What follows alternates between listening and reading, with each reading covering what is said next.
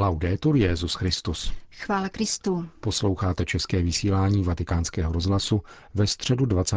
května.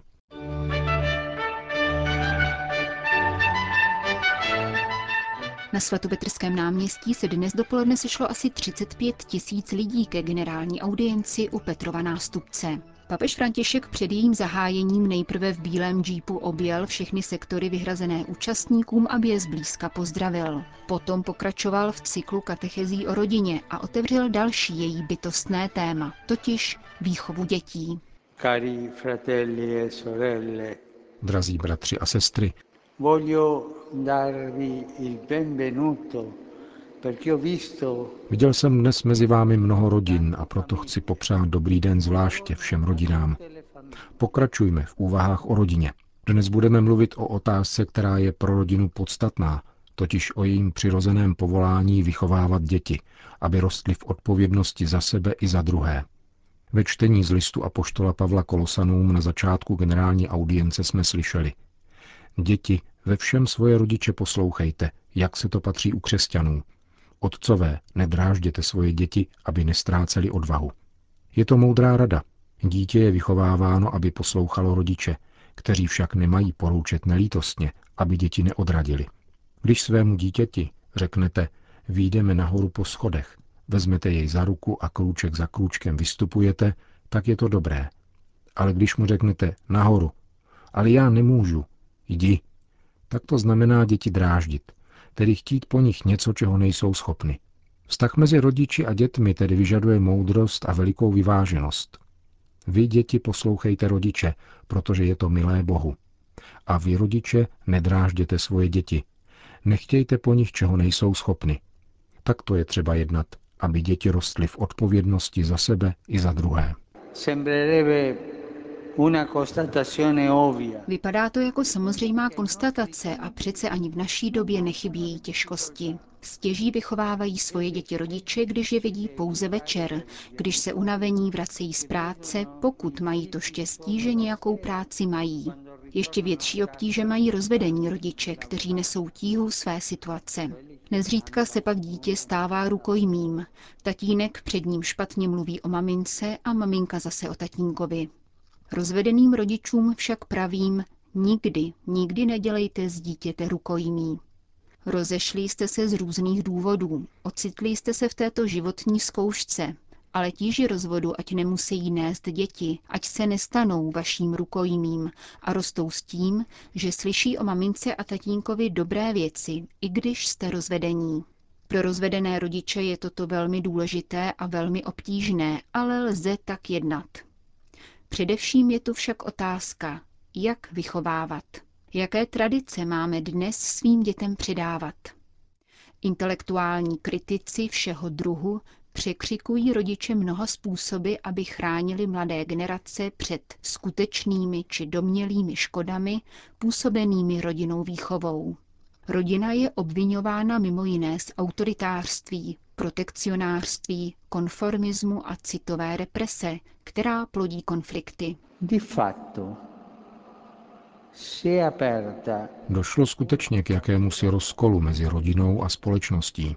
Výchovná úmluva mezi společností a rodinou se ocitla v krizi, protože byla podkopána vzájemná důvěra. Příznaků je mnoho. Ve škole jsou například narušeny vztahy mezi rodiči a učiteli.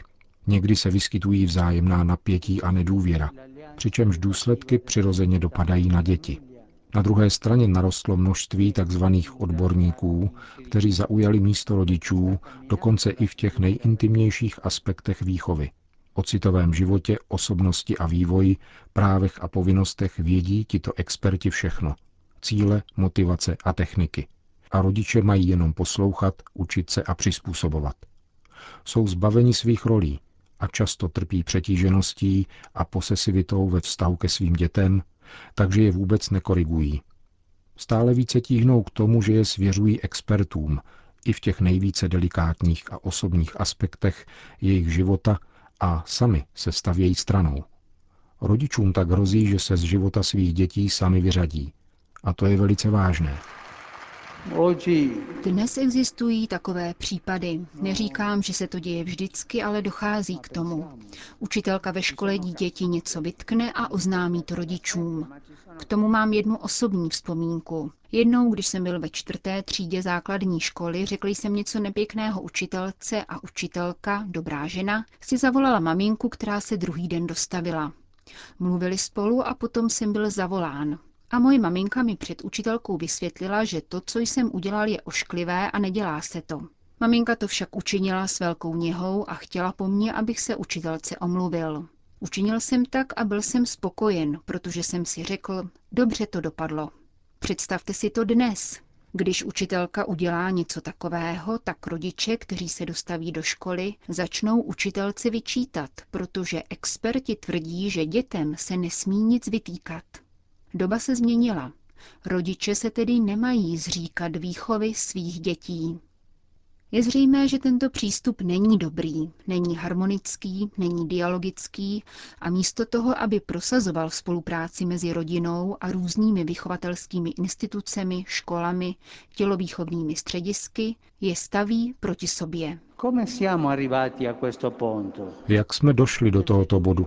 Není pochyb, že rodiče nebo lépe určité výchovné vzorce v minulosti měli určitá omezení. Nepochybně. Je však také pravdou, že existují chyby, které jsou oprávněni dělat jedině rodiče, protože je mohou také napravit způsobem, který je nedostupný komukoliv jinému. Na druhé straně dobře víme, že život se stal skoupím na čas pro rozmluvu, reflexi a konfrontaci.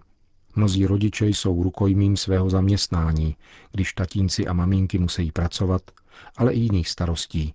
Jsou v rozpacích nad novými požadavky svých dětí a nad komplikovaností nynějšího života, který je třeba brát tak, jak je, a jsou ochromení strachem z toho, že udělají chybu. Problém však nespočívá jen v mluvení. Určitý povrchní dialogismus navíc nevede k opravdovému setkání mysli a srdce. Ptejme se spíše, zda se snažíme hledat, kde se ocitly děti na své životní cestě, kde je fakticky jejich duše. Víme to? A především chceme to vědět? Jsme přesvědčeni, že v skutku neočekávají něco jiného? Křesťanské komunity jsou povolány nabízet podporu výchovnému poslání rodin a činí to především světlem Božího slova. A poštol Pavel připomíná reciprocitu povinností mezi rodiči a dětmi.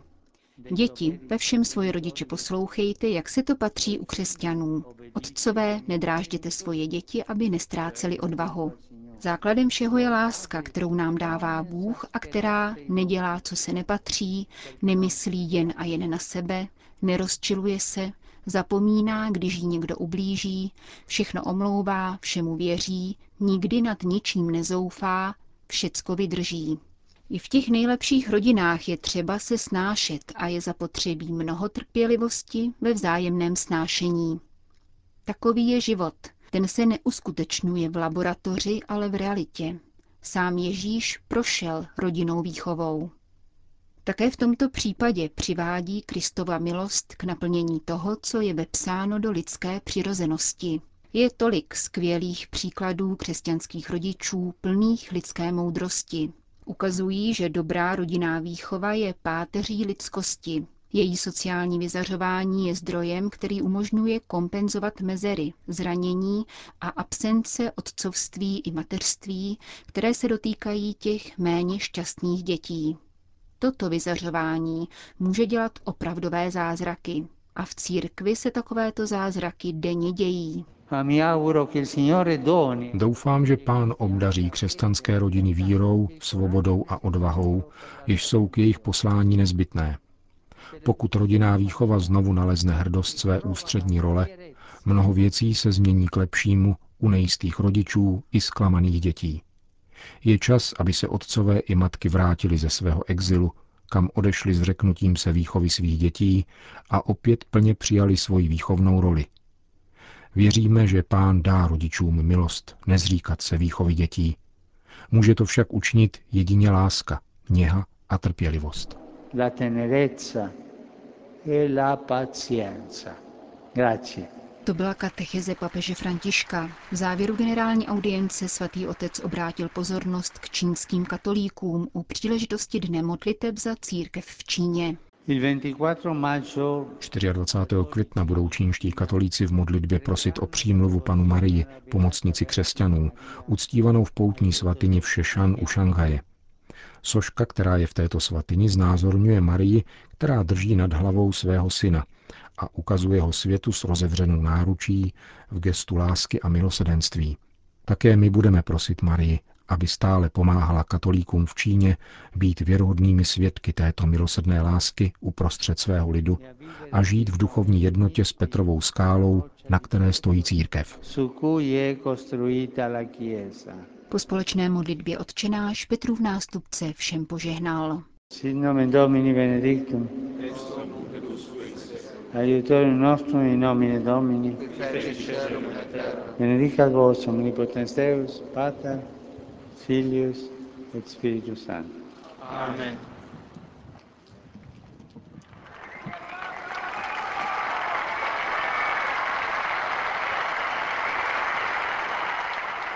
Další zprávy. Sýrie. Podpora zbylého obyvatelstva, pomoc syrským a iráckým rodinám, které uprchly do Jordánska a Libanonu, zajištění školní docházky a řešení vážné krize syrského zdravotnického systému. Tyto čtyři hlavní cíle vyjmenovává tiskové prohlášení františkánské kustodie svaté země, které velice konkrétně popisuje tíživý dopad války na syrskou populaci. V regionu svatého Pavla, tedy Sýrii, Jordánsku a Libanonu, dnes působí třicítka františkánských bratrů, z toho polovina žije v oblastech válečného konfliktu. Přímo ze syrského Alepa telefonuje otec Ibrahim al-Sabak. Utrpení pokračuje a je velmi silné. Lidé jsou bez vody, která teče jen v některých dnech, s neustálými přestávkami a téměř bez proudu. Dnes bude ku příkladu elektřina fungovat dvě až tři hodiny. Žijeme v jakémsi zdánlivém klidu a doufáme, že potrvá. Nevíme vůbec nic o tom, co se děje kolem nás. Snažíme se žít ze dne na den, snášet každodenní tíži a nemyslet na zítřek. Nemáme žádné informace a není nám nic jasné. Mluvíte o zdánlivém klidu. Máte nějakou naději? Doufáte v diplomatické cesty? Když jsem naposledy přijel do Itálie, žádal jsem všechny lidi dobré vůle, aby se za nás nejenom modlili a posílali dary, ale také, aby pozvedli hlas. Je nutné o Sýrii neustále diskutovat, a to nahlas. Potřebujeme nalézt výchozí cestu v pokojném dialogu mezi všemi stranami. Je nezbytné naléhat, vyvíjet tlak, alespoň se snažit o to, aby se zastavily neutuchající zbrojní dodávky. Účinky těchto zbraní, které přicházejí z celého světa, bohužel zakoušíme sami na sobě a našem lidu. Jakoby se už svět smířil s tím, co se děje v Sýrii a na Blízkém východě. Ano, tak trochu to je. Nemine dne, aby tu neumírali desítky lidí, aniž by o nich někdo mluvil. Mnoho rodin žije v obrovském ponížení. Hodně lidí ztratilo důstojnost. Je to pro nás velké utrpení. Co můžete říci o křesťanské komunitě v Alepu? Křesťanské společenství je terčem zásahu.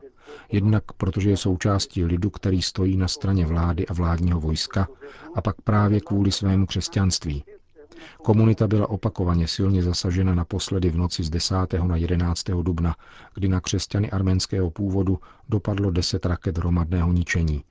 Lidé spali a nebyli ozbrojení. Trpí celý syrský národ, ale křesťané zvláštním způsobem trpí za svou víru. Snažíme se hledět do budoucnosti a rozvíjíme několik programů. V současné době probíhá kurz přípravy na manželství pro některé naše mladé a chystáme letní aktivity pro děti, aby nezůstali zavřené doma. Avšak stále v naději, že se nestane nic zlého, protože stačí jedna bomba, aby vyprázdnila ulice a zhatila jakýkoliv podpůrný a pomocný program, setkání, kurz či tábor, které se snažíme organizovat. Telefonuje s Alepa člen františkánské kustodie svaté země, otec Al-Sabak.